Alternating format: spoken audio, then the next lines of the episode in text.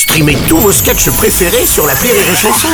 Des milliers de sketchs en streaming, sans limite, gratuitement, gratuitement sur les nombreuses radios digitales Rire et Chanson.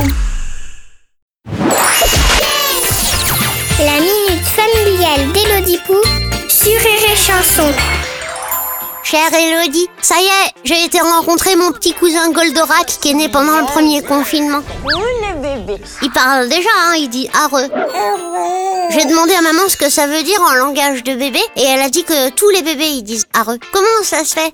Nous, les bébés, devons faire face à une crise. Oh non, c'est terrible, horrible. Qu'est-ce qu'il y a? Est-ce qu'ils ont fait une réunion de bébés pour tous se mettre d'accord? Cher Fildux, ce que je peux te dire, c'est que si un jour les bébés font une réunion, je paierai pour voir ça. Ça vaut beaucoup d'argent, ça. Si les bébés disent areux, c'est surtout que c'est leur façon à eux de prendre part à la conversation avec ses parents. Si les bébés savaient parler dès la naissance, ils diraient sans doute autre chose comme Et dis donc les parents, vous pouvez venir plus vite dans ma chambre quand je vous appelle s'il vous plaît? Et le biberon, il est pas assez chaud, il y a un bain ce soir ou pas?